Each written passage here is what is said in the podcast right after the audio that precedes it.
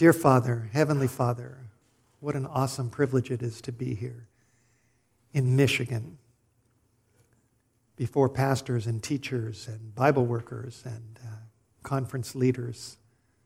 Lord, you know that we are in amazing times. There's a lot happening in the world, and there's a lot happening in the church, in your church. And we pray for your Holy Spirit. Please take charge, Lord. You know the difficult travel travel uh, trip that I've just had, and thank you for bringing me here safely, in spite of the weather and the delays and the rerouting of my flights and a flight in the middle of the night. Thank you for bringing me here. Bless us all and speak to us, Lord. We have a lot to learn. Help us to be like little children listening to your voice. In Jesus' name we pray. Amen. Okay, I would like to start with uh, a number of verses in the book of Revelation. I think this will kind of set the, set the stage. Revelation chapter 14. I'm assuming you have your Bibles. It's great to be in the Michigan Conference.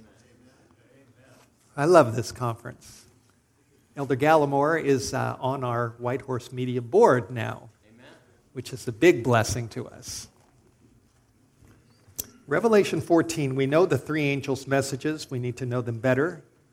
But at the end of the three angels, this is something I've just recently been really thinking about and impressed with. Revelation 14, verse 14, when the three angels' messages are done, when the work is done, after the loud cry and the close of probation and the time of trouble and everything that is ahead of us, verse 14 says, And I looked, and behold, a white cloud. And upon the cloud one sat like the Son of Man, having on his head a golden crown and in his hand a sharp sickle. And another angel came out of the temple, crying with a loud voice to him that sat on the cloud Thrust in your sickle and reap, for, and then what does it say? For the time has come for you to reap, for the harvest of the earth is ripe. I've recently just been thinking about that one little phrase there the time is come for you to reap. And uh, recently I've been doing a lot of study concerning Lucifer's rebellion in heaven. Patriarchs and Prophets, chapter 1.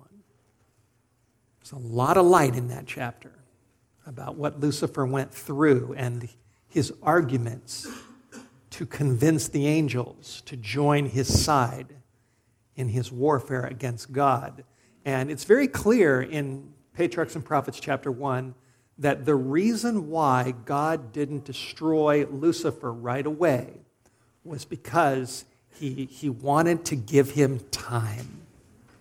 Time to develop his character. Because the angels at that point had never seen rebellion before, they had never seen anything like this before. And if God just eliminated him, there'd be a lot of questions that would still be there in his universe. And God didn't want that. He wanted everything to be out in the open.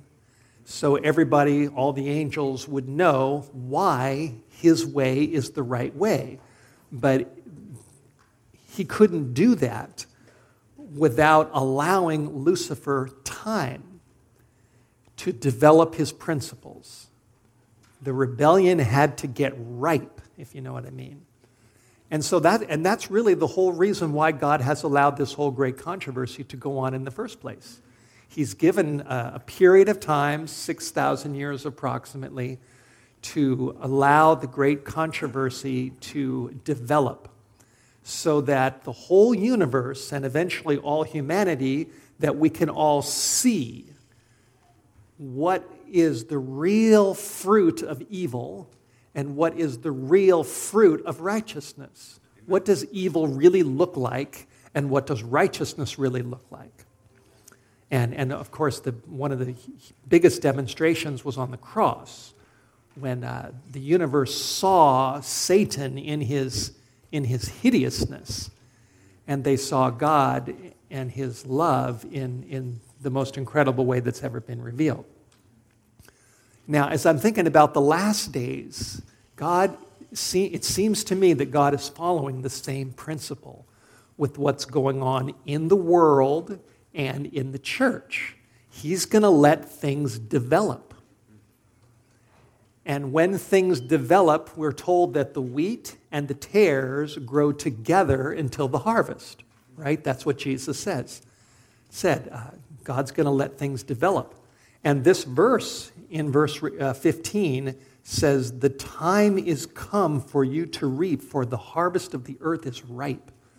That tells me that the Lord is, is, is going to wait until the harvest is fully ripe before he returns and puts in the sickle. So I think we're seeing this uh, in the world, and I, and I, you know, hate to say it, but I think we're going to see things in the church as well, that we're going to see evil ripen like it's like we've never seen it before. And now, and by contrast, if evil is going to ripen, then what else is going to ripen? Righteousness. Righteousness is going to ripen. That's right. So we're going to see both.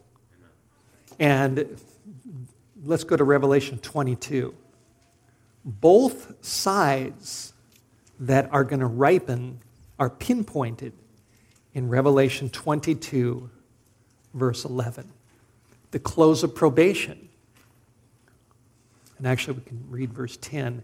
He said to me, Seal not the sayings of the prophecy of this book, for the time is at hand. There again, we have timing, you know, just like the, the time has come to reap. The time is at hand. And then, verse 11, Jesus says, He that is unjust, let him be unjust still. He which is filthy, let him be filthy still. He that is righteous, let him be righteous still, and he that is holy, let him be holy still. And behold, I come quickly, and my reward is with me to give every man according as his work shall be. So we have his coming uh, after both sides are completely crystallized, right? Probation closes, the two groups are fully ripe, and then Jesus returns. And here we have the two groups. On the one side, we have uh, those who are unjust and those who are filthy. So if we want to, you know, kind of put some words to what it's like to be on the wrong side, those are the two words that the Lord uses for the close of, at the close of probation. It's the unjust and filthiness. So we can expect to see uh, a lack of justice and injustice growing and getting ripe, and we can expect to see filthiness getting ripe in this world. And on the other side, we can expect to see, Jesus says, He that is what? Righteous. Right, he that is righteous. Hey, Philip, that's you, right? Good to see you. Uh, he that is righteous, let him be righteous still, and he that is holy, let him be holy still. So there's the two sides. There's the two sides. And as I was just thinking about these verses, it just impressed me that uh, the harvest is ripening, and God wants to ripen us on the right side. Amen. He wants us to be getting, he, he wants righteousness to be growing among his people and he wants holiness to be growing among his people at the same time that uh, injustice or the unjust and filthiness is growing at the same time. That's quite a contrast, isn't it? I mean, the Lord just draws the line, it puts both sides right there. So, tying this in with righteousness by faith, the only way that we can be, as Jesus says here, he that is righteous, let him be righteous still. That's where righteousness by faith comes in. The, the message of the righteousness of Christ is a message that is going to develop God's people so that they are righteous. And that's what I hope to sort of unpack this, uh, this workers' meeting. You know, what does that mean? What does that look like? How does that become practical so that we can be in this, in this group? That's where righteousness by faith comes in. Does that make sense? We want to be among the righteous. And the only way we're going to get righteous is by faith. The only way we're going to get righteous is through Jesus Christ. It's the only way. We need the Lord. I need the Lord. You need the Lord. We all need the Lord. And we're in the ripening time.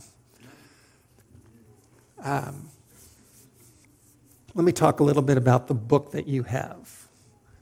I'm curious, how many of you have read this book? Okay, one, two. Okay, I, I guess I'll say great, because that gives you a whole lot. You know, there's a lot of uh, a lot of people that have never read this before that will be reading this. This is my book, published by Pacific Press. I wrote it a number of years ago. God's Last Message, Christ Our Righteousness. And I, and I want to share with you some of the background of how I discovered this message. Because I know that within the church, there's a lot of different views on righteousness by faith. I'm sure you're aware of that. There's many different uh, opinions, interpretations, views, etc., that are out there. And I don't want um, just to be another view. and, and, and I don't want to just learn another view. I want to learn the truth. Amen. I want the real message of the righteousness of Christ. Amen. Now, I'll just share with you some personal, personal facts that hopefully will be helpful to you. I've learned in my ministry that when I go through trials and then I the Lord brings me through them, and I share with others some of the details of what has happened, kind of like a testimony. I've learned that people many times really appreciate that because they can relate to struggles. Um, I am almost 60 years old. I became a Christian when I was 20. I grew up in Studio City, North Hollywood in Southern California. Grew up in a Jewish home, very secular Jewish home. We were not Christians. My, my father, my mother, my brother, my sister. Uh, none of us went to church. We didn't regularly go to the synagogue. We didn't read the Bible. We didn't pray. I never learned the story of Noah and the Ten Commandments didn't know anything about this. I was surrounded by the Hollywood life and the temptations of the Hollywood life. When I was 14 years old, I went to public schools for the first 20 years. When I was 14, uh, one of my classmates offered me a, smoke at the back of a school bus on the way to school. And I took it, and it was a marijuana. They called it, we called it a joint and I began smoking pot at the age of 14. And I did that for six years, just about every day. Got into harder drugs, got into uh, things like Quaaludes and LSD and uh, angel dust, and I lived a really bad life. And it's amazing that I'm alive, that I'm even here at all. God has been very, very good to me. I'm a brand plucked out of the fire. And when I was 20 years old, a lot happened. Uh, when I was 20 years old, to make a long story short, um, I turned on the television set and saw George Vandeman out of the blue talking about the Bible Sabbath. Saw him one time. The, uh, he, he, offered me a, offered a free book right on TV, looked at me, and he said, Friend, call me up and I'll send you this book called A Day to Remember an 800 number came on the screen. I called, I felt compelled, call that man who's holding up that book on the phone. So I did, and, I, and the book came in the mail a few days ago, I mean, a few days later. And, uh, sorry, I'm tired. The book came in the mail a few days later. I read it, and then it suggested at the end of the book that I find a Seventh day Adventist church. The book was about the Sabbath. And uh, so I found an Adventist that I knew worked at a health food store. He brought me to church. I met the pastor. The pastor gave me a copy of the book Desire of Ages. I read Desire of Ages cover to cover in a dormitory room at Cal State Northridge, my third year of college, while I was still smoking pot. I read Desire of Ages, and by the time I was done with Desire of Ages, that was it. My whole life was changed. And it was really the Garden of Gethsemane that really reached me. It was Jesus' struggle in the Garden of, of Gethsemane. And uh, within a very short time, I landed at La Sierra College and began studying for the ministry. God just went boom, boom, boom, boom, boom. Just like on that plane, He opened the, opened the Red Sea and said, There's your bed. he did the same thing for me in 1979, and He brought me into the Seventh day Adventist Church and I landed at La Sierra. And one of my first classes, uh, my textbook was Desire of Ages. And I thought, wow, this is amazing, Lord. Thank you. Instead of being at Cal, State Northridge in a co ed dorm with the marijuana smoke and the, di- and the cafeteria becoming a disco on Saturday nights, and guys and girls in my room because my roommate decided to host a party in, my, in our dorm room now I was at La Sierra studying for the ministry. I was a Seventh day Adventist, and Desire of Ages was my textbook. It was pretty amazing. Well, anyway, for the first six years, first six years of being an Adventist, maybe the first three years, things went really well. I was very happy. I was uh, at peace.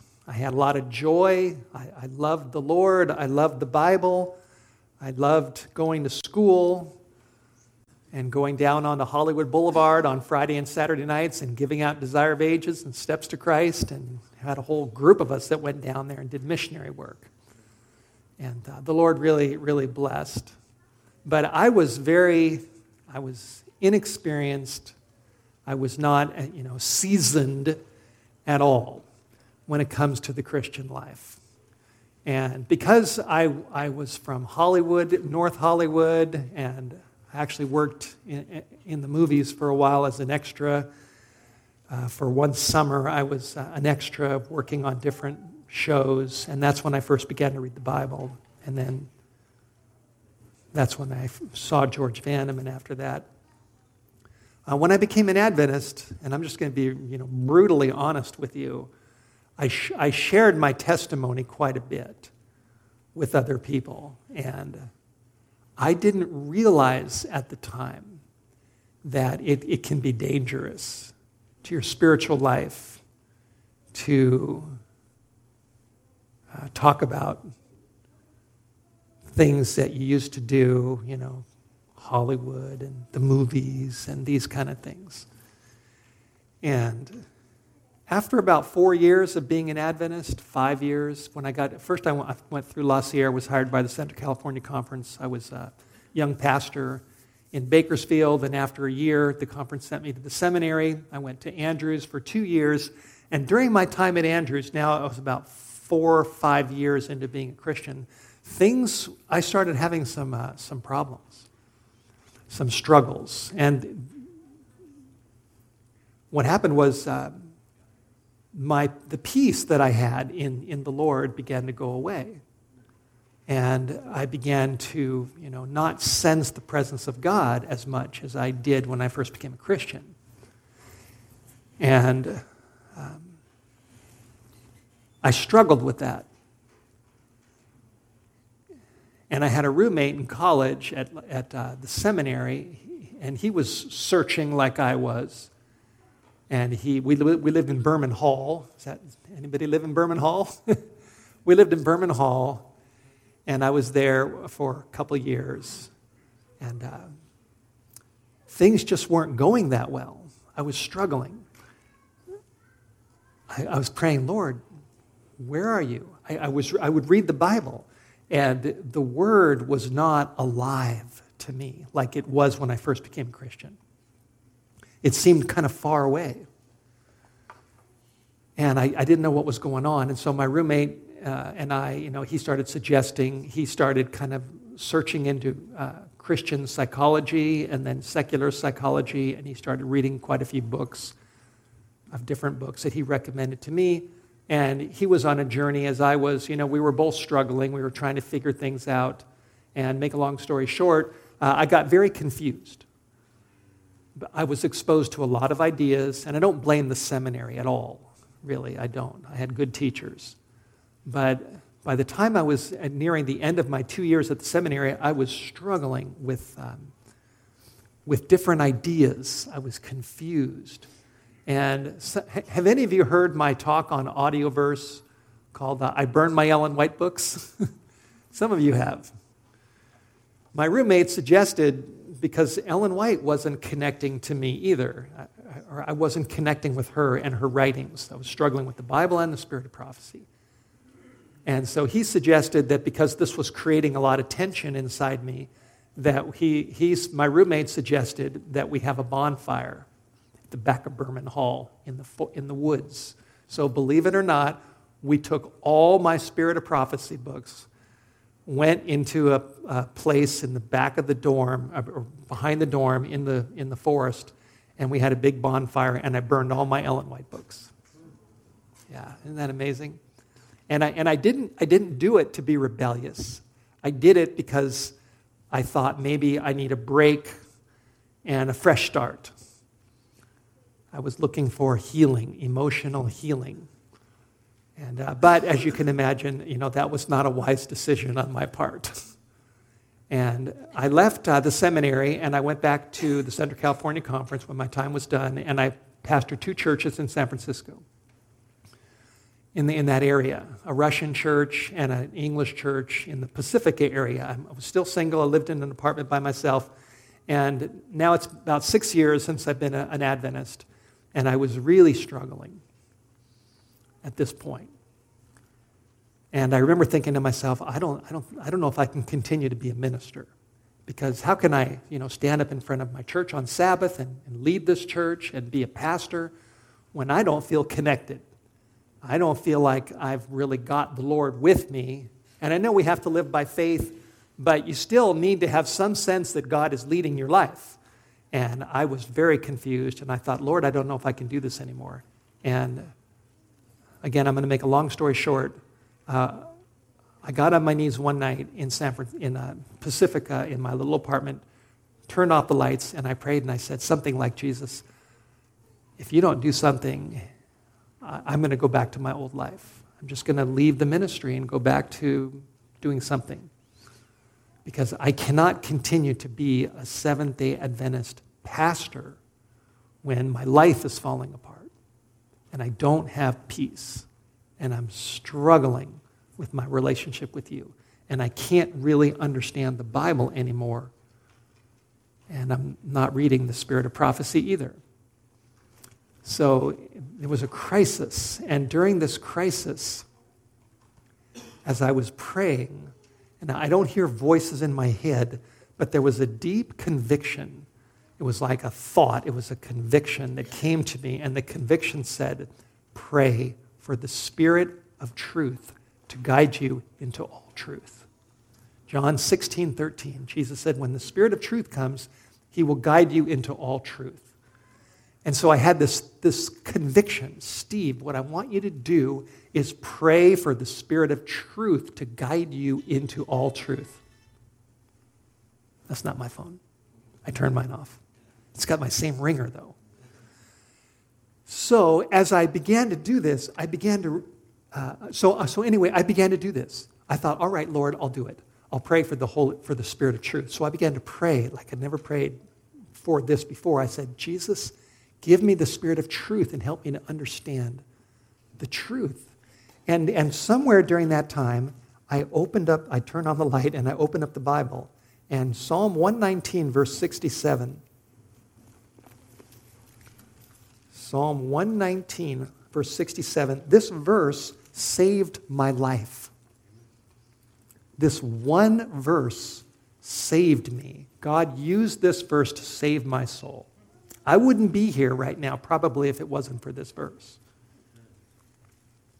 Verse 67, Psalm 119. I, I read this verse where David said, Before I was afflicted, I went astray.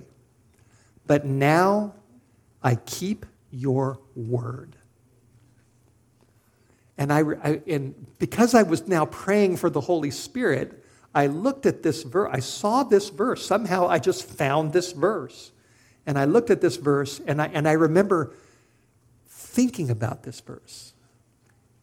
David said, Before I was afflicted, I went astray. And I thought, I am certainly afflicted right now.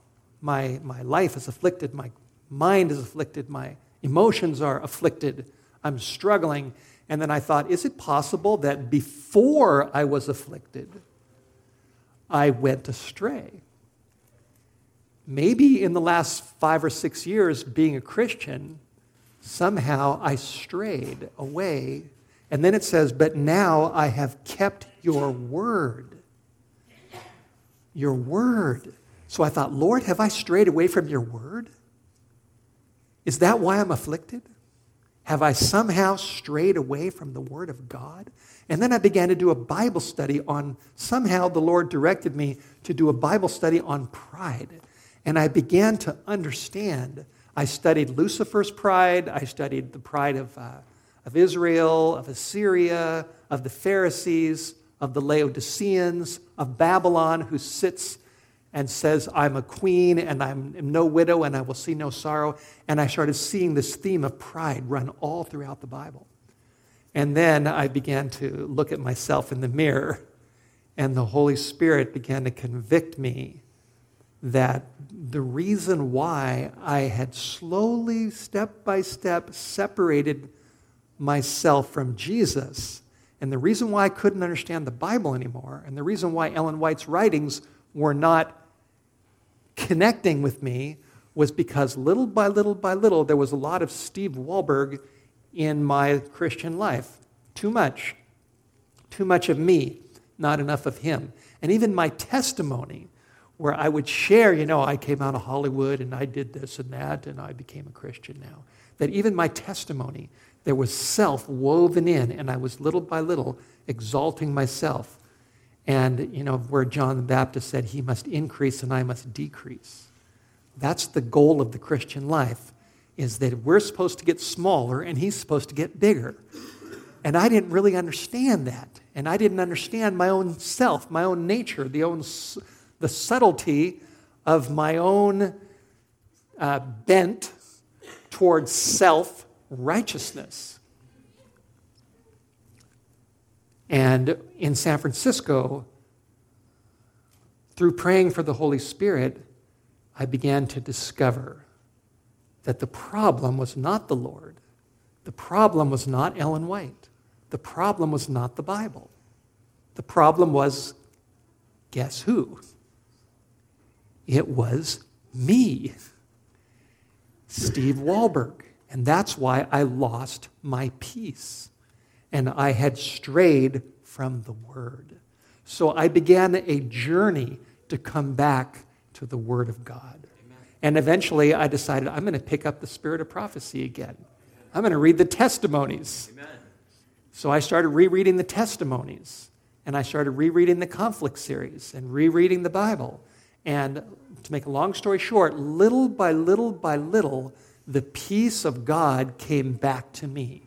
And, and, the, and I began to see where I had strayed step by step. And of course, that bonfire was a big one. that bonfire. And I had to confess, and I confessed that, Lord, I'm sorry for burning the books of your prophet. Please forgive me. Will you still have mercy on me? And he said, Oh, yes, I've got lots of mercy. the Lord has lots of mercy. Can you imagine? I mean, I burned a whole pile of her books, but the Lord still loved me.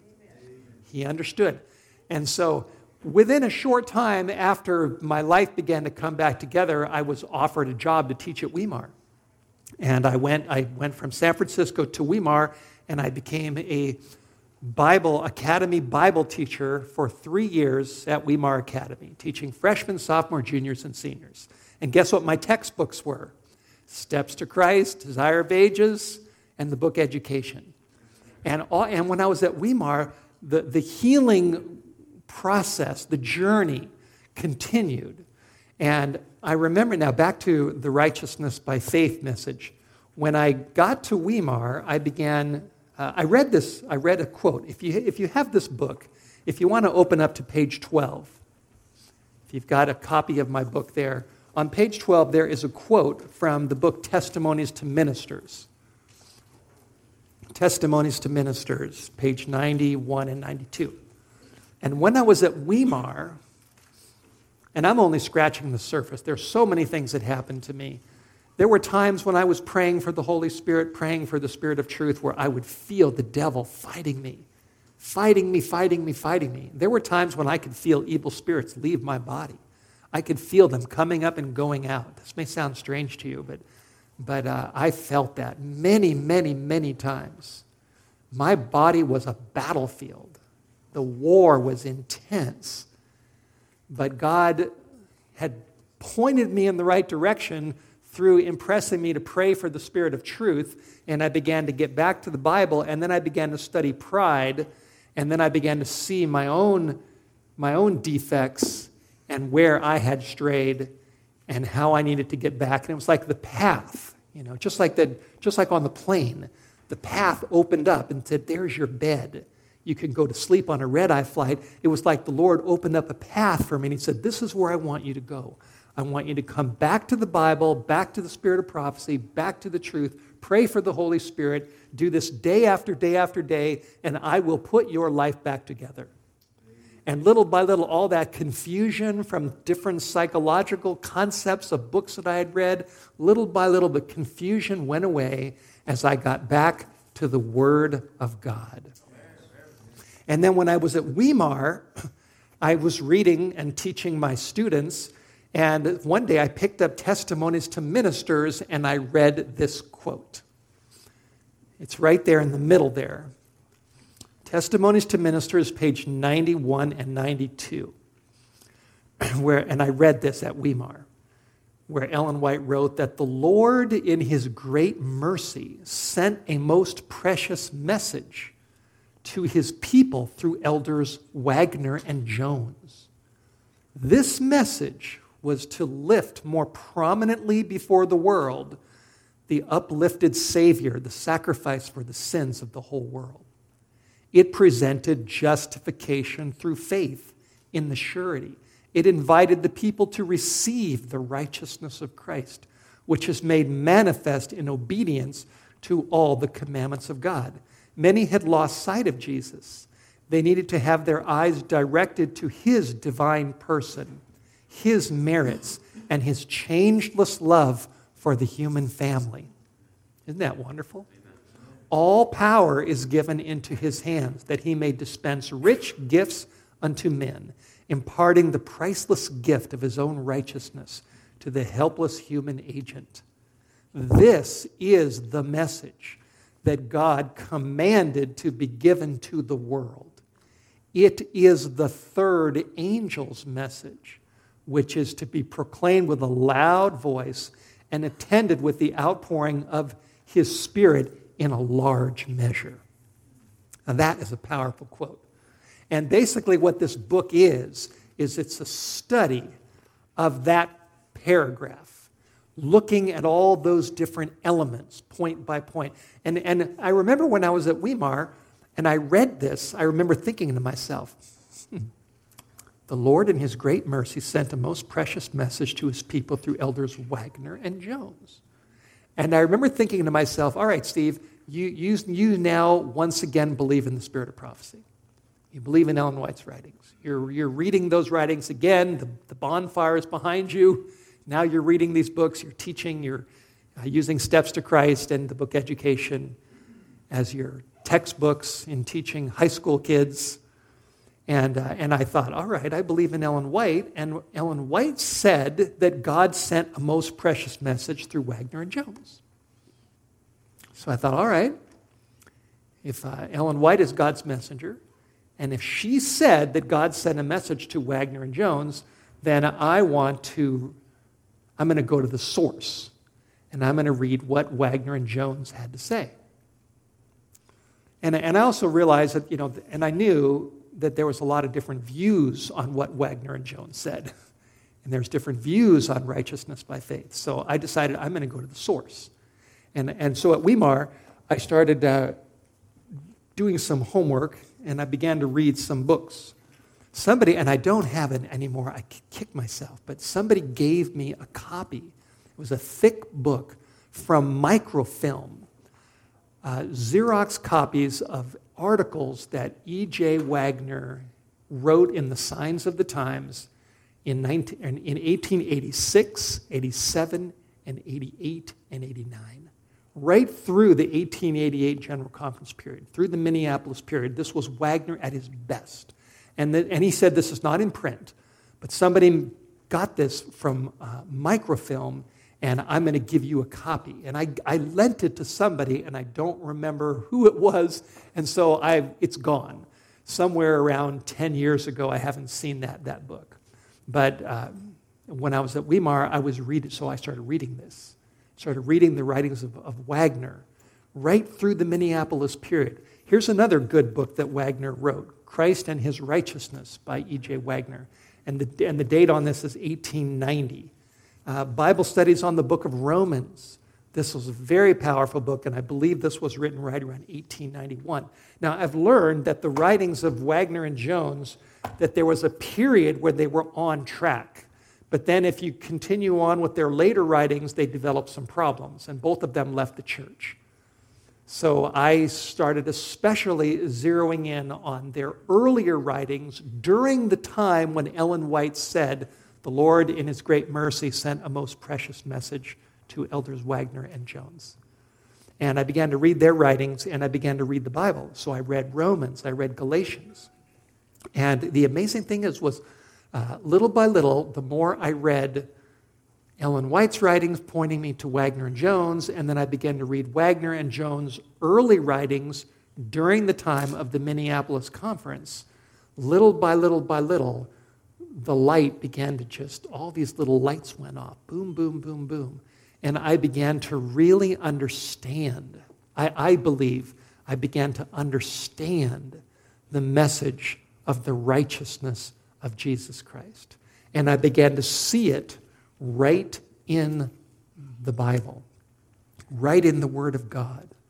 And it became so clear to me. And that's what I want to share with you during this week. So I felt like this introduction would kind of give you a little bit of background of, of uh, how this happened and why I began to study Jones and Waggoner's writings. And I'm convinced that when we really, that there was a message. And Ron Duffield has given you the background of the message. But there was a very, very powerful message that these two men shared at the Minneapolis General Conference and beyond this. Jones was the main speaker at the 1893 General Conference session, 1895. Those bulletins are available. You can read the bulletins and go through those studies. Uh, Waggoner gave at least nine talks at the Minneapolis Conference itself, point by point by point, on the righteousness of Christ. And all of these studies were all based on the Bible. So, in the little bit of time that we have left, let me just share a couple things from the book of Romans. And this is what we're going to be studying during this week. Romans chapter 3. I'll just, I'll just uh, show you a couple verses in Romans 3. And we're going to unpack this. We're going to talk about righteousness. What is righteousness? We're going to talk about how Jesus Christ is our righteousness. We're going to talk about how that righteousness can cover us as a pure white robe of righteousness. And then we're going to talk about how that righteousness can actually become a part of us and can fill us, where Jesus said, Blessed are those who hunger and thirst after righteousness, for they will be filled. We're going to talk about how this, how this can develop in our experience. And the ultimate goal is so that as the world is ripening, in, in evil, and God is ripening his people. He's ripening his people so that we can be in that group where Jesus says, He that is righteous let him be righteous still. He that is holy, let him be holy still. We want to be in that group. We want to be among that people. Romans chapter 3,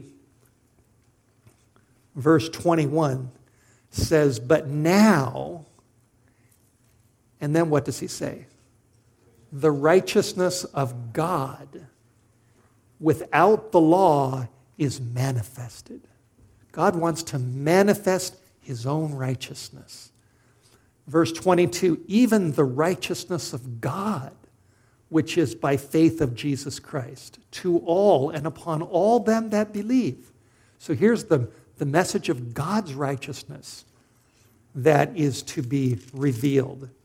Verse 25 talks about Jesus, whom God has set forth to be a propitiation through faith in his blood to declare, and what does he declare? His righteousness. Right, not our righteousness, but his righteousness. Verse 26 To declare, I say, at this time. And what does God want to declare at this time? Before the time, remember, the time is almost here for the harvest of the earth to be ripe. Timing and what does God want to give at this time to get us ready for that time? That's right. To declare, I say, at this time, His righteousness. So there are four times in Romans chapter 3, in verse 21, the righteousness of God. Verse 22, the righteousness of God. Verse 25, His righteousness. Verse 26, His righteousness. So the message of the righteousness of Jesus Christ is a message that is in the Bible. God impressed Ellen White to write that God gave a message to Jones and Waggoner. And when Jones and Waggoner stood up to preach at Minneapolis and at all these different camp meetings and at the General Conference sessions from 1887, 88 through 1895, they were teaching this from the Word of God. They were teaching this from the Bible. And through my struggles, you know, God can use struggles for good. he uses, uh, who was it, Frazee? Elder Frazee said, God's not going to take us out of the oven half baked. He's going to bake us thoroughly. And God has used my struggles and my battles and my drama with uh, struggling with self and with, with the devil. He has taught me the power of his word. David said, Before I was afflicted, I went astray, but now I keep your word. That verse saved my life because it showed me the path, that my path back to God was his word. And the more I studied his word and then the spirit of prophecy, leading me to Jones and Waggoner, leading me back to the word, leading me to understand the message of the righteousness of Christ. Little by little, it has, it has changed my life. And uh, I'm thankful to say that I'm no longer in that state of utter confusion that I was in when I had the big bonfire. Those days are gone. Uh, and I never want to go back to those days. And I'm glad to be here in Michigan for your workers' meeting. I'm glad to have a chance to share with you my journey and the information that's in this book, which ultimately is in this book which ultimately points to Jesus Christ. Jesus Christ, our Savior, Jesus Christ, our righteousness. Jesus Christ, uh, he has a special name, it says in Jeremiah. This is his name by which he will be called the Lord, our righteousness. And I'm going to explain that to you uh, during these times that we have together. What does it mean that Jesus is our righteousness? How does that apply practically? How is that good news? How is that powerful news? How can that become the channel for the outpouring of the Holy Spirit and for the latter rain in the last days to get us ready for the second coming? And how does that apply to the message, to the third angel's message that we're going to give with a loud voice, with a loud cry during the final crisis that's about to hit this world. That's what this is all about. Sound good? Okay, well, I think my time's up. Uh, why don't we kneel together and let's pray? Let's pray that God will, will speak to us and teach us, and that He'll teach me, that He'll teach you, that He'll teach us all, that He will be the teacher of righteousness, helping us to understand the message of Jesus.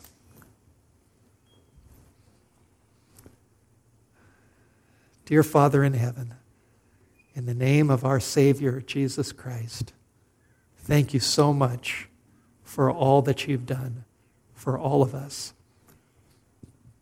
Lord, thank you that you brought me here. I don't think the devil wants me to be here. But you brought me here in the midst of all these weather related travel difficulties. Thank you for bringing me here. And I just pray for, for, for all of us for this, uh, this week as we're here at the Michigan camp meeting or Michigan workers meeting. May your, may your Holy Spirit help, help me. Lord, you know I need your help. Use me to teach your word. And Jesus, you are the word of God. Use me to lift you up in a way that will be a tremendous blessing to this conference. And who knows how many other people, you know, with technology these days, these meetings uh, are going to be recorded and they can ripple out to places all over the world. Bless this, Lord, and prepare your people for the latter rain, for the loud cry, for the final harvest, so we can go home and be with you forever and ever and ever. In the name of Jesus we pray. Amen. This media was brought to you by Audioverse, a website dedicated to spreading God's Word through free sermon audio and much more. If you would like to know more about Audioverse, or if you would like to listen to more sermons, please visit www.audioverse.org.